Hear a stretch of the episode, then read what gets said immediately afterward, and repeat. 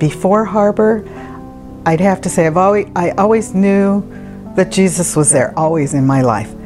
But um, there were times that I didn't pray. There were times that I maybe even got depressed and let things get to me and felt alone.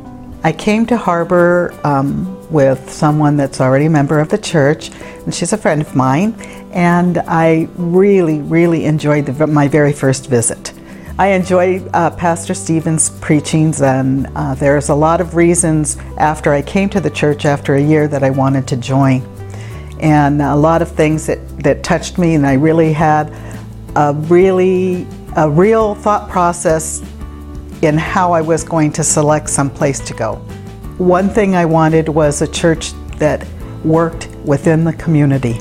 That was a real important piece to me because I've been to churches that collect money and don't really even spend it on the parishioners. Pastor Stephen's sermons um, are really, really fun to listen to, and I've learned a great deal from him. He is passionate, he makes you passionate about what he's talking about. Um, I love the fact that he uses examples from his family and that even his kids are involved um, in some of his sermons and things that they brought up that kind of brought uh, light to him, and, and then he passes that light on to us, and it's just great. I love that. I also love my life group. My life group changed everything for me in the church. It, it gave me an area where I felt very secure, very supported, and within that realm, it makes it really easy to talk about very personal things and to be able to bring up something that's personal as an example and have the group help you in that scenario, referring back to scriptures, referring back to different uh, parts of the Bible, even if it's, you know, in the, the Old Testament. So within that security, I was able to grow a whole bunch and I felt valuable in the church, but I felt even more valuable in my group. We discuss um, the readings for that week and their uh, and their relevance to what uh, Pastor Stephen uses um, in in his uh, sermon. So that's really helped me in understanding. I've I've read the Bible before, and I didn't realize I didn't understand it. My life group is really supportive. If there's, I never feel bad if there's something that I don't understand to say. What does this mean?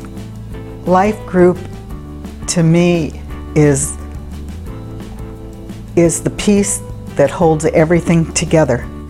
It's it's not on a Sunday. It's for us. It's in the middle of the week on Wednesday. Um, if I have some questions or I've thought about the sermon and there's something else that I'm kind of wondering about, I write it down. I bring it up in in um, in life group. We have a snack beforehand and some socializing and stuff and then we kind of get down to the nitty gritty. But our group is very tight. Um, we have we're all very supportive of each other. One of the changes that I, I find that I have now is um, I got it scheduled in my morning. I read in the mornings. Uh, that's how I start my day. I feel like I have, like I'm closer to him.